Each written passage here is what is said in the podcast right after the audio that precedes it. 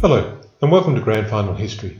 I'm Kieran McGee, and in this episode, we go back to 1911, the 15th season of the VFL, where the league has to make some significant decisions to address the problems and scandals of 1910.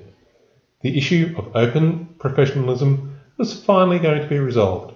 It was first raised back in episode 4, when Follower, writing in the leader, pointed out the benefits of players playing for the love of the game and not chasing payment, as in previous years before the VFL. But he recognised that this was a good coming out of evil, as the crash of the 1890s had been especially hard in Victoria, and with low crowds and low gate takings, there was not the money for players to be paid.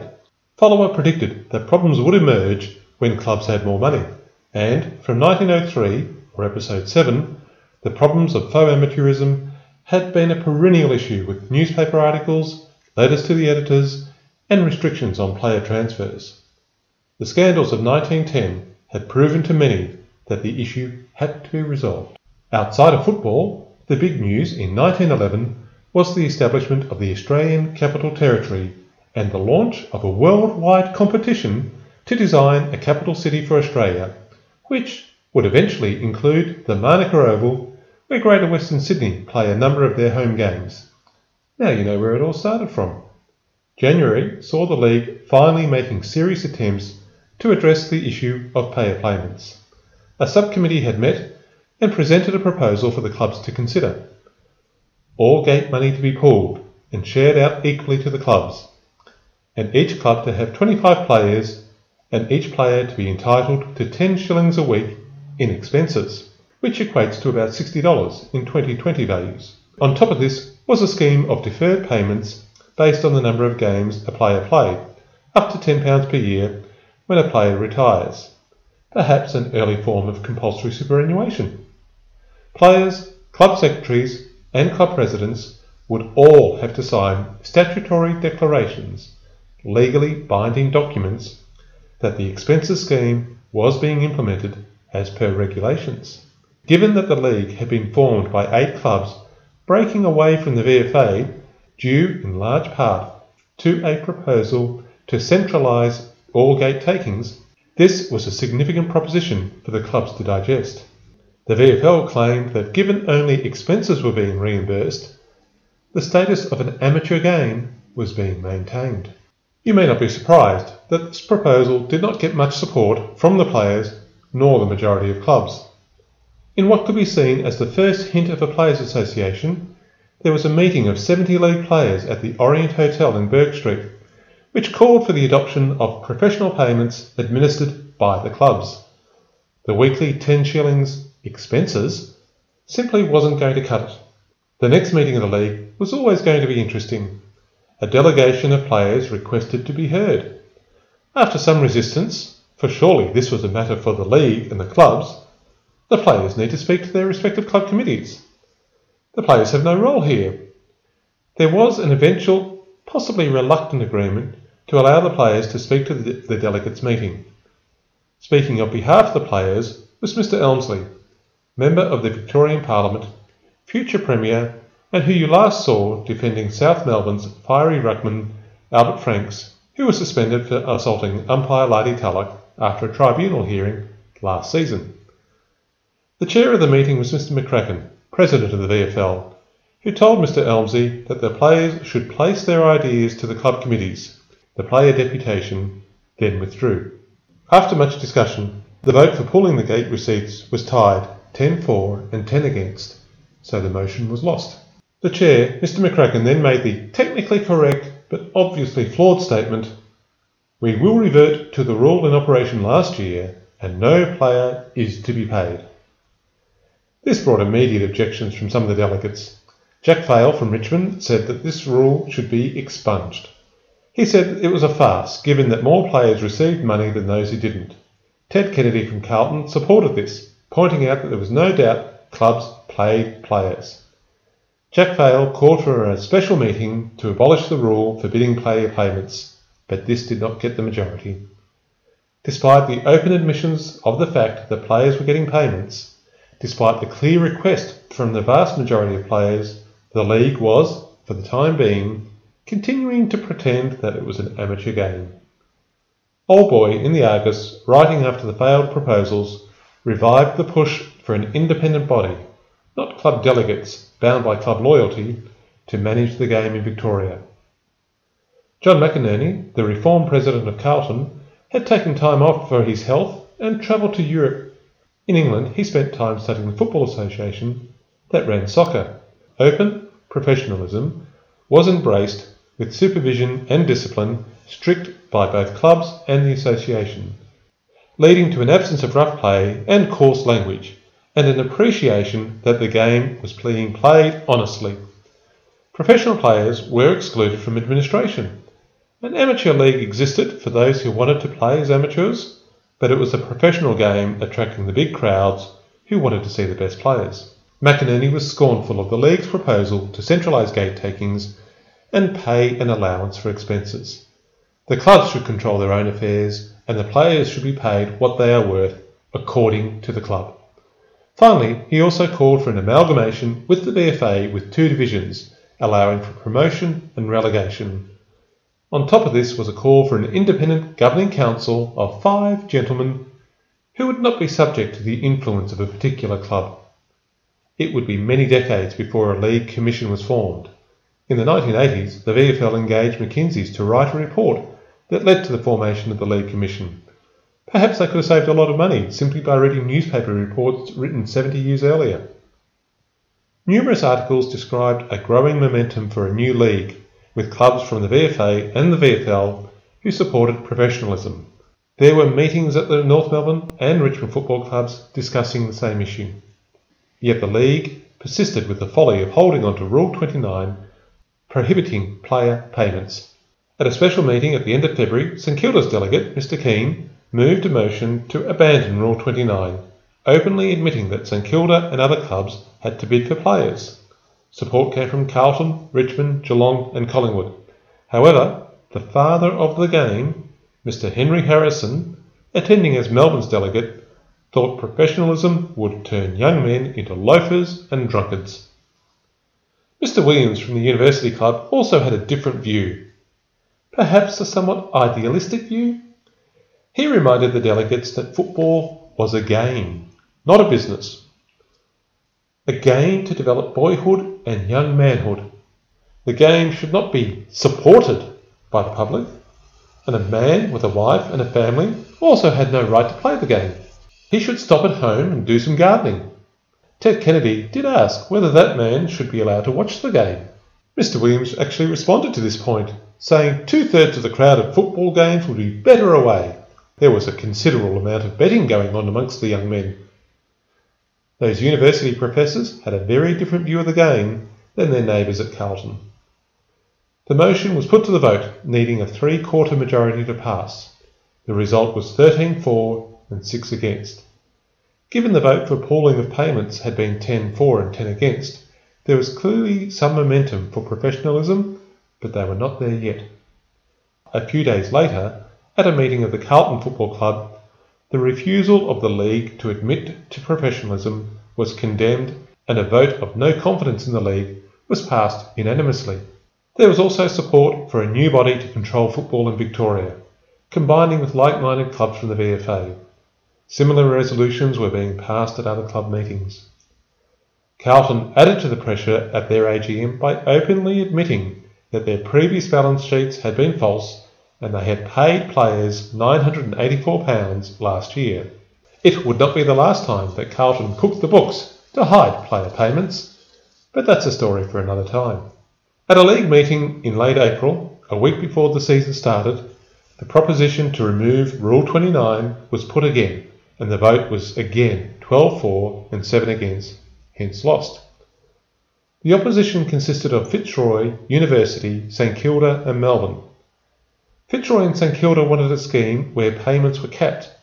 Just abolishing the rule could lead to an open slather system, pushing the weaker clubs out of existence. The clubs in favour were convinced that it should be up to the clubs to manage their own affairs. Wally Crichton from Essendon then stirred the pot a bit more by proposing that the league take action against the clubs that had paid players. that the league should actually enforce its own rules, starting with last season. Not surprisingly, there were no seconders for that motion. In May, the motion to rescind Rule 29 was put again, the season already underway for two weeks. Again, there was discussion on whether payments would be capped. It was noted that if the rule did not exist, then clubs could share their balance sheets openly, knowing that they were looking at an honest set of accounts, and proposals for managing payment schemes could then be discussed. This seems to have done the trick. The vote was taken 16 supporters against the four delegates of Melbourne and University. At last, the decision was made. No more cooking the books, no more under the table payments, and no more accusations of hypocrisy for not enforcing an unworkable rule. Now, the next question to be resolved was a unified body to control football in Victoria. Some type of amalgamation between the VFA and the VFL, perhaps the formation of a Victorian Football Union, or some other measure. The VFA was happy to meet with the League to discuss amalgamation, but there was dissent about clubs such as North Melbourne, who were alleged to be in communication about the formation of a new body, the Victorian Football Union perhaps, separate from the league and an association. It was getting tense in the world of club, association, and league administration. The league and the VFA had been meeting regularly for some time without disclosing the results of their discussions. In June, this group, effectively a subcommittee of the VFL and a subcommittee of the VFA, came up with a proposal to take to both bodies a framework towards a unified control of football in Victoria. A big effort given the acrimony between both parties since the original eight clubs broke away from the VFA in 1897. It was not an immediate step to amalgamation, but rather creating a process of coordination, cooperation which might grow in time. There would be one controlling body made up of representatives from the League and the Association but the league and the association would still exist as independent competitions. Any changes to be submitted to both bodies. The VFA agreed, but the league was not so enthusiastic, even though its own subcommittee had developed a proposal. It felt that this would be a hindrance on the league. In terms of coordination with the VFA, well, the subcommittee could keep on meeting as required, but nothing more was required. The league knew what was best for football, and it did not need to be bound up with a third body and that was the end of the potential path to unification of the VFA and the VFL in 1911. Some considered the VFL to be arrogant and risking the development of football. Others, including the league, thought they were the best body to lead senior football in the state and they were going to continue to do it their own way. It's probably time to look at what's been happening on the field and related activity. The big football news at the start of the season was Essendon picking up Jack Worrell as their coach. The same olds had made the finals in the last two years, but failed to make an impression. Getting the original super coach with his discipline and football nous would surely help get results from what up till now had just been potential at Essendon. The VFL umpires were going to be left on their own after just one season with Jack Worrell as their coach. The reigning premiers Collingwood won their first game away at Fitzroy, and, in somewhat of a surprise, the St Kilda boys kicked accurately to win at home against a wasteful Geelong team, 10 goals 6 to Geelong's 7 goals 15. But wins were going to prove elusive for St Kilda again this season. Essendon started with an exciting match under their new coach against his old team Carlton. After four hard fought quarters with several players injured, the result was a draw. Essendon on 5 goals 15 45 to Carlton, 6 goals 9, 45. University were making the big move from the East Melbourne Cricket Ground to become the first co-tenants at the MCG, sharing the home of football with Melbourne. This was about 60 years before Richmond moved from Punt Road to share the G. Sadly for the students, the move did not turn out so well. The shift to open professionalism and the move to the MCG saw University enter one of the most unsuccessful periods of any football club. After three promising seasons, things were going to get tough for the University boys. Although they had a victory in their first home game on the MCG in round two against St Kilda, it was to be their only win for the season. There was another draw in round two, where Geelong and Melbourne finished the game on 7 goals 12 each. In the last quarter, Melbourne could not score, and Geelong kicked 2 goals 7, ensuring supporters of both teams had plenty to be frustrated about. Melbourne were so upset they entered a protest. Geelong had had a kick after the bell had gone, and a point was awarded. The Melbourne players said they had touched the ball and therefore the game was over.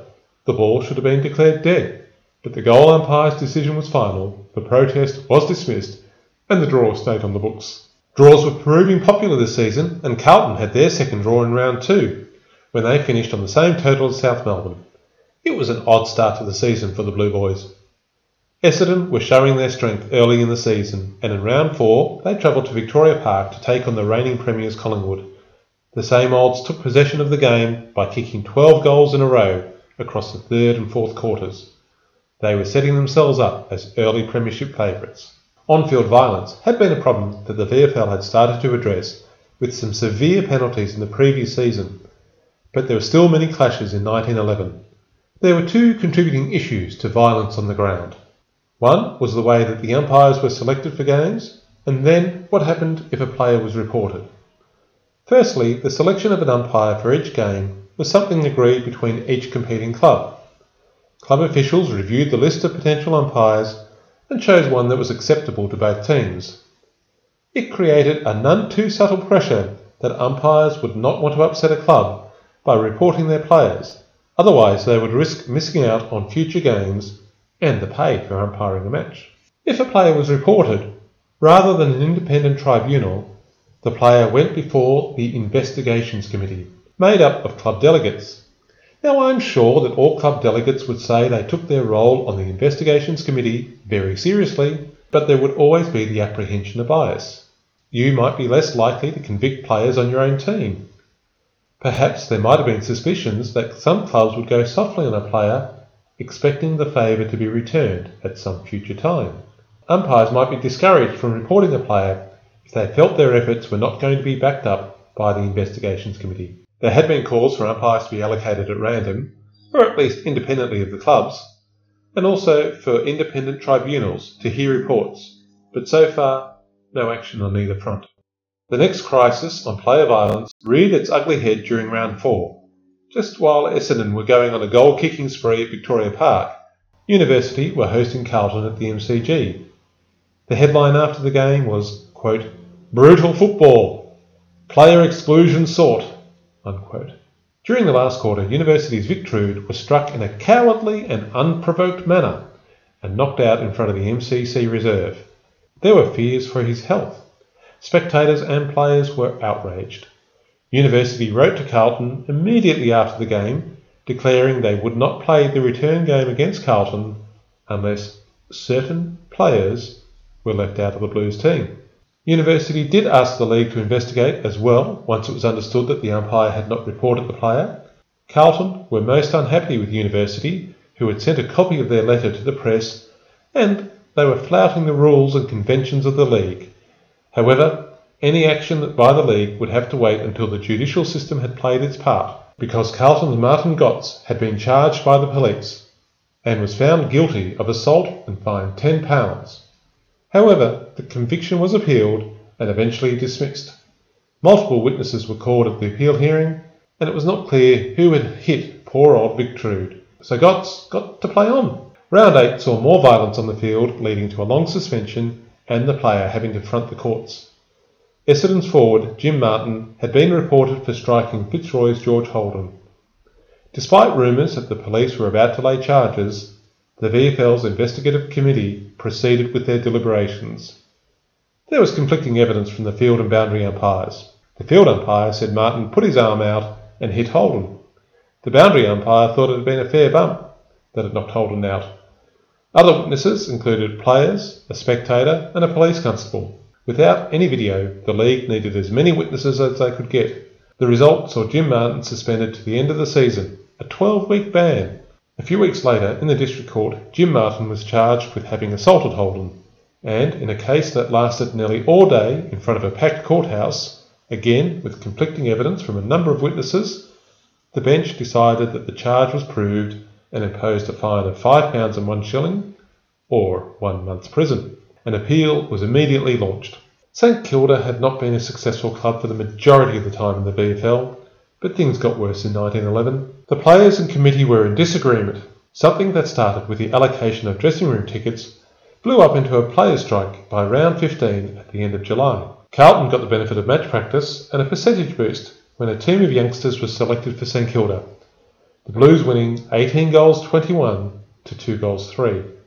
An astonishing score for this low scoring era. It got worse the following week when Essendon showed no mercy, kicking 24 goals 19 to the Saints 5 goals 8.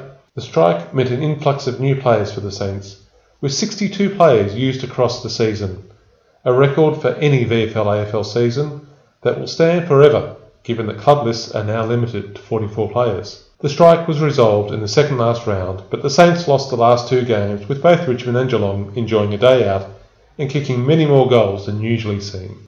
The final four was a familiar collection of clubs, with the same four teams finishing at the top of the ladder for the third season in a row. Only the order had changed over the years. Essendon were now well clear on top, having only lost two games and earning the right of challenge, followed by South Melbourne, second with 13 wins, one ahead of Carlton, and Collingwood making up the four, two games clear of Fitzroy. Collingwood's efforts over the first 15 years of the VFL are worth noting. They had won three premierships, but, perhaps more convincing, is the fact that they had finished every season in the top four.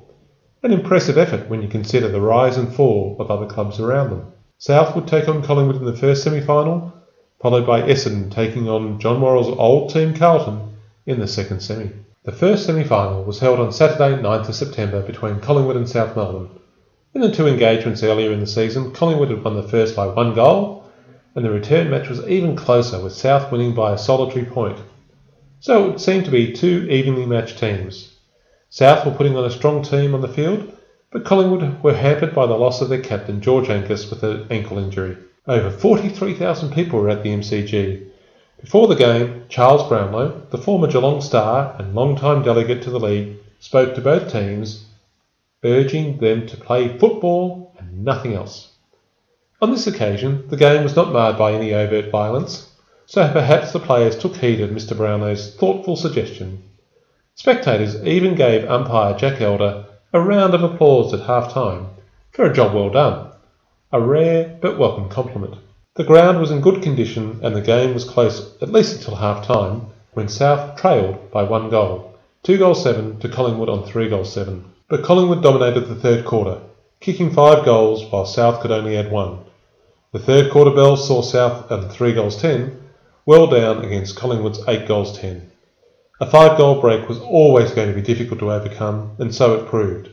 South held Collingwood in the last quarter, where both teams added three goals and one behind, but that one bad third quarter meant that South Melbourne's season was all over. The loss also impacted the players' wardrobe. They had been promised a brand new suit if they won. Not sure if the fine linen was included in their salary package, but Collingwood won 11 goals 11 to South Melbourne 6 goals 11. The Magpies' hope for back-to-back premierships was still alive.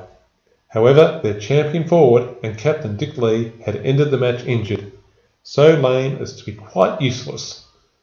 Would he be able to recover in the two weeks before their next assignment, taking on the winner of the second semi-final? In the Herald it was reported that Dick Lee played with an aluminium shield over his right shin.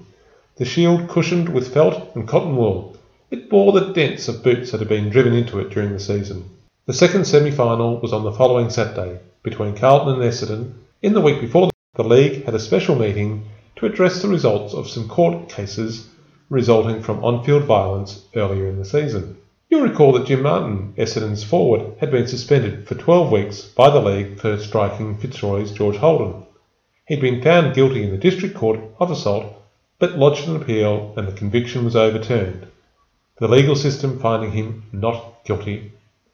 In a similar situation was Carlton's Martin Gotz, charged by the police for assaulting University's Vic Trude and also found guilty in the district court, but then cleared on appeal.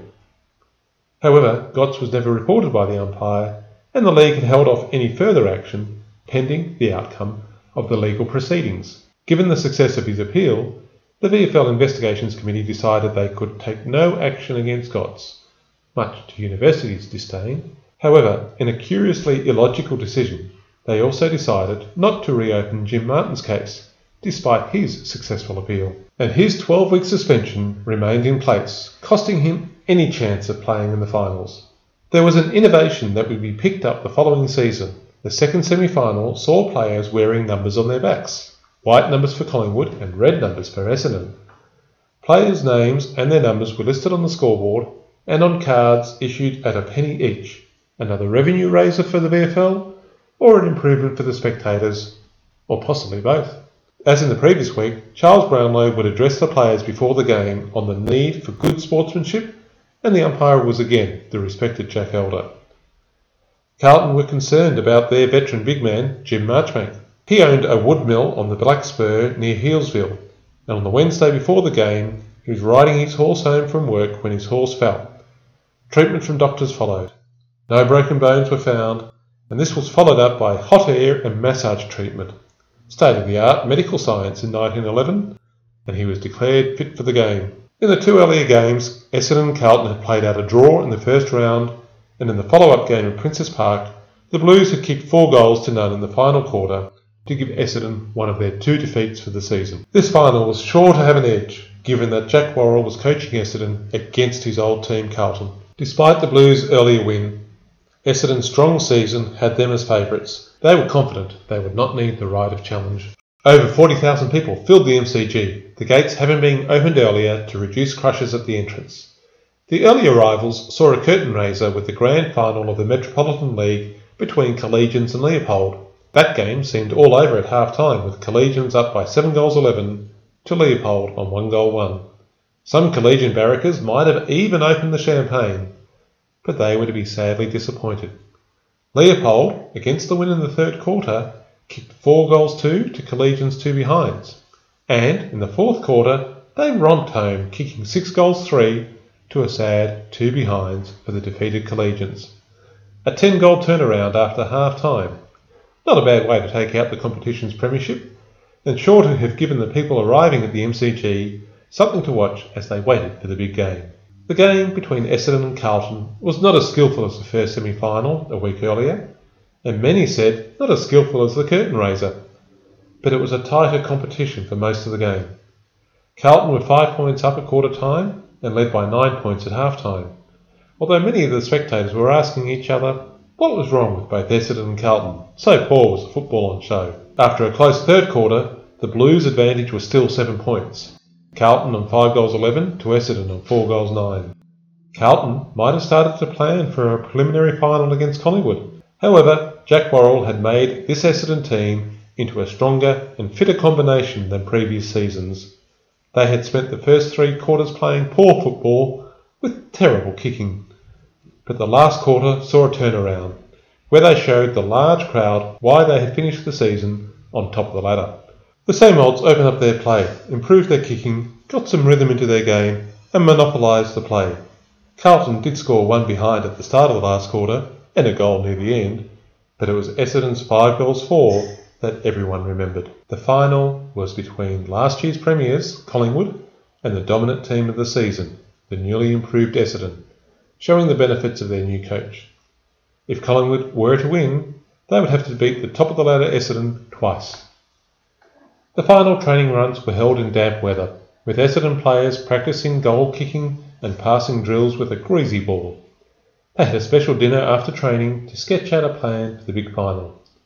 Over at Victoria Park, the Magpies were also training in the dismal conditions, but this did not stop about 500 supporters watching the last training session of the season. The players were split into two teams to rehearse passing drills, keeping possession of the ball as it was moved up and down the ground, under the watchful eye of Captain George Angus, who, with an injured ankle from the second last game of the home and away round, was acting as a non-playing coach for the finals.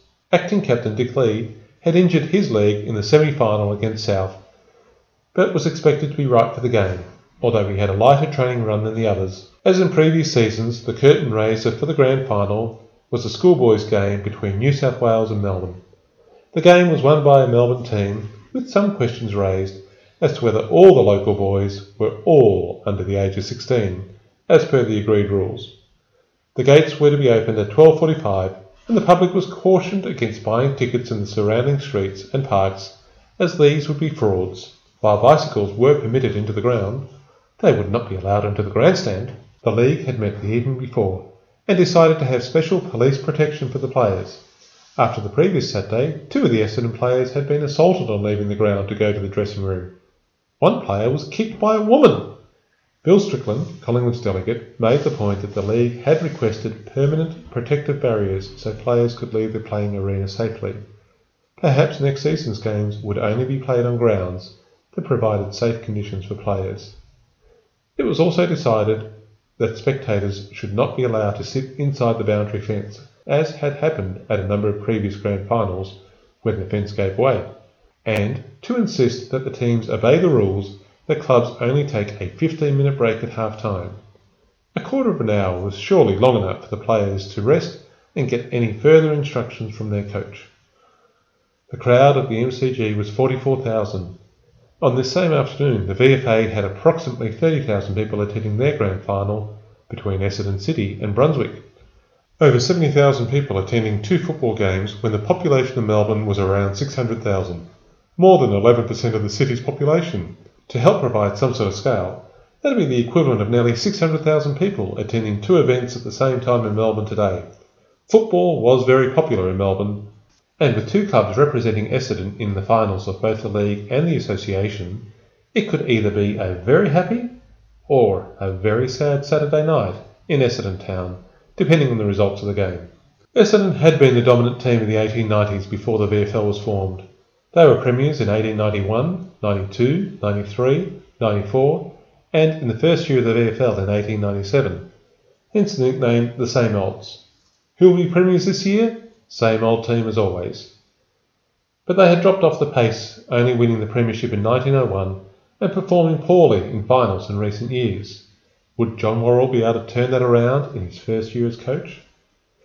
Essendon's captain was Dave Smith, son of George Smith, a Carlton champion of the 1880s. Dave was an all-round sportsman. As a cricketer, he played for Australia in a tour of New Zealand in 1909-10 and toured England in an Ashes series, playing two tests.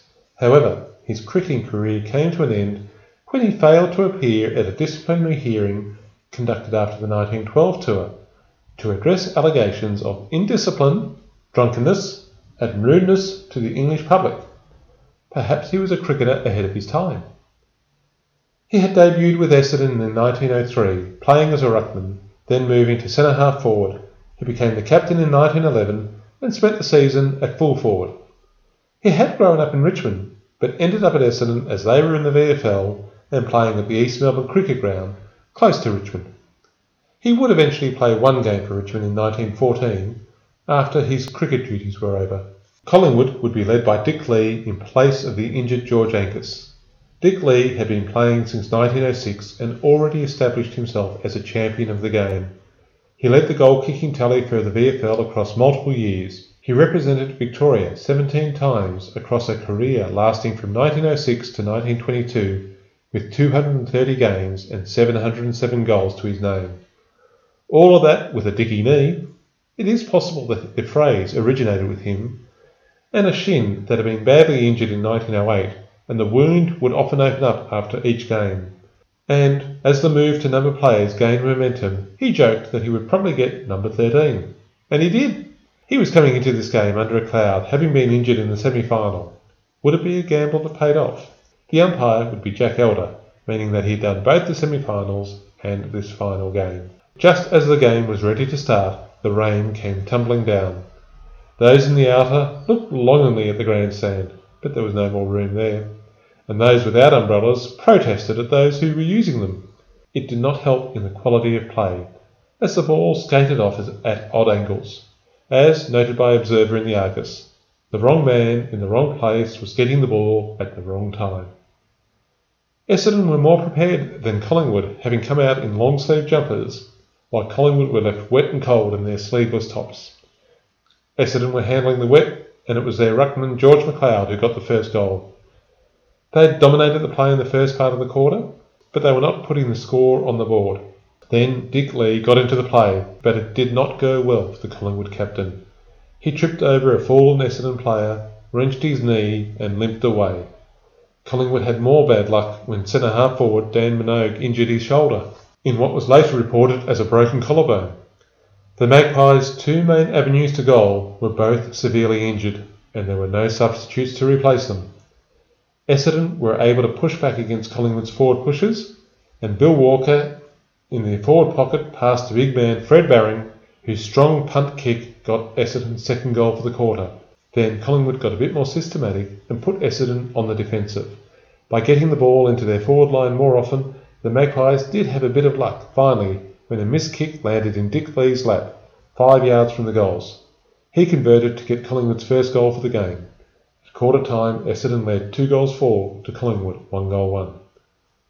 The rain stopped as the second quarter began, but Collingwood were having trouble with the greasy ball and could not get their famous system of pinpoint passing in place. The ball was in Essendon's forward line when Jack Kirby was pushed in the back, and from the free kick, the forward pocket put Essendon another goal in front. It was a scrambling quarter of football with a wet surface and a wet ball, putting an emphasis on possession rather than skill. Neither team could convert with accuracy, but it must be remembered that with Minogue and Lee both injured, it was Collingwood playing at the biggest disadvantage. At half time, when the league had reminded the clubs that there was only a 15 minute break, Essendon was 16 points in front in a low scoring game, 3 goals 9 to 1 goal 5. Collingwood came out on time with long sleeve jumpers on, hoping to handle the ball better, but they had to wait. Umpire Elder blew his whistle to get Essendon out of the dressing rooms, but there was no movement. Supporters and players were still kept waiting. The umpire entered the Essendon rooms to demand action, where he found the players getting their boots restocked. Perfectionist coach Jack Worrall had decided that his players needed longer stops to deal with the slippery conditions. If that meant the Collingwood players were left waiting out in the cold and the rain for almost another 15 minutes, well, that was not his problem, was it? The game was eventually restarted without some of the Essendon players. It took 26 minutes before they had their full team on the ground. At half time, Dick Lee had moved to fullback, swapping with Ted Rowell, in order to provide more options up front for Collingwood. Essendon had the wind this quarter, which had picked up again, but it was the new full forward Ted Rowell for Collingwood who took a strong mark and kicked Collingwood's second goal. The wounded Magpies were in the game, bringing cheers and barracking from their supporters. Then Rowell's good play helped Collingwood half forward flanker Percy Wilson pass the ball to the injured Dan Minogue. With his left arm hanging from his shoulder, he put the ball through the middle and reduced the gap to four points. In what seemed to be a few moments, the ball was back in the Magpies' forward line, and Ted Rowell, under pressure from defenders, took a splendid mark. The swapping of Lee for Rowell from fullback was looking an inspired move. But, to the groans of Magpie supporters, the shot at goal missed and only added another point to the score. Against the wind and against the tide of the game, having been left waiting for nearly half an hour, Collingwood had placed their mark on the game, kicking two goals three to Essendon's two behinds. The three quarter time score had everyone focused. A three point game meant that they could all be back here next week if Collingwood could do the same in the last quarter. If Essendon wanted the premiership in just one game, they would need to improve. Essendon were on 3 goals 11 to Collingwood 3 goals 8.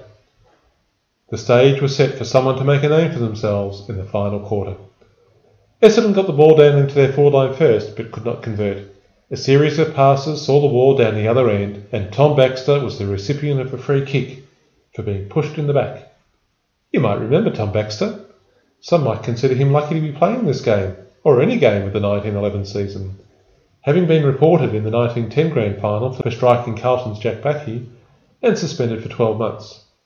But his teammate and long-time friend Richard Dakin wrote to the VFL claiming that it was he that struck the blow against Bacquie, and in a surprising turn of events, the investigation was reopened, Baxter was exonerated, and Richard Dakin was suspended for a year. But Dakin had already planned to leave the state finishing his football career and going off to work in Western Australia. I wonder how the disciplinary committee members felt when they saw what unfolded as they watched Tom Baxter playing another grand final and with the chance to put Collingwood in front. But his shot missed, scoring a point only. The ball was returned to play, but it was stuck in Collingwood's forward line, Again, it was Tom Baxter who picked the ball up and had a quick snapshot and scored another behind. Still, the Magpies were pushing forward, and Tom Baxter had become a ball magnet. He got another free kick and had another shot at goal. But this time, he kicked into the man on the mark. What was happening to Collingwood? Two key forwards crippled in the first quarter, their full back sparking a return around in the third quarter, and now the notorious Tom Baxter, who many thought should not even be on the field, had the ball on a string but could not score that much needed goal that would put Collingwood in front. The ball was on the southern wing of the MCG when it was kicked forward for Essendon, and their forward pocket Bill Walker took a strong pack mark. He kicked Essendon's first goal since the second quarter and put a bit more distance between them and the Magpies. Now it was time for Essendon to dominate play. Centreman Bill Stewart had a shot at goal from a free kick, but the ball went out of bounds. But the same olds took advantage of having the ball in their territory and Lou Armstrong passed the ball forward to half-forward Paddy Shea, who kicked their fifth goal, putting Essendon 13 points clear. Would it be enough? Supporters of both teams were willing their players on. The scrappy play of the first half was forgotten. The pressure cooker final quarter was the focus now. From the bounce, it was Collingwood who got the ball into their forward line, and again it was Tom Baxter picking the ball up, and this time he snapped truly. A goal, and Collingwood were only seven points down with five minutes to go. Dave Ryan got the ball forward again for Collingwood to the injured Dan Minogue, but he could only score another behind. It was a goal the difference. Essendon could not clear the ball out of Collingwood's forward line. Ted Rowell, hero of the third quarter, had another shot, but could not score. Then Jack Elder blew his whistle to award a free kick. Collingwood supporters cheered. The decision was for Tom Baxter. He was on a bit of an angle, but within kicking distance. He'd got a goal with his last shot after a couple of misses. Maybe this time. Could he tie the game? He placed the ball on the ground for a punt kick. Any money, you'll get it, yelled one of the excited fans. But sometimes grand finals create villains rather than heroes. Baxter's shot went straight into the chest of the man on the mark. The game was all a scramble again as Essendon fought to clear the ball and Collingwood pushed for the goal that would keep their chance of another premiership alive, even if a tie meant two more games. Essendon had spent much of the last quarter with all 18 men clogging up Collingwood's forward line. Flooding the defences is an old tactic, so it was forward pocket Ernie Cameron who produced one of the memorable moments of his career a long way from the forward line, when he ran the ball from the back line to the wing, relieving pressure and buying more time, so Collingwood had no opportunity to go forward again before the bell rang to end the game and the season. Collingwood had won the second half of the game, kicking three goals six to Essendon's two goals two. But it's the total score of the match that counts, and this meant that Essendon were premiers, winning by one goal, five goals eleven, to Collingwood, four goals eleven. Jack Worrall had become the first coach to win premierships at different clubs, and Essendon were champions of the league. Happily for the suburb, over in North Melbourne, in the VFA final, Essendon City also won the premiership.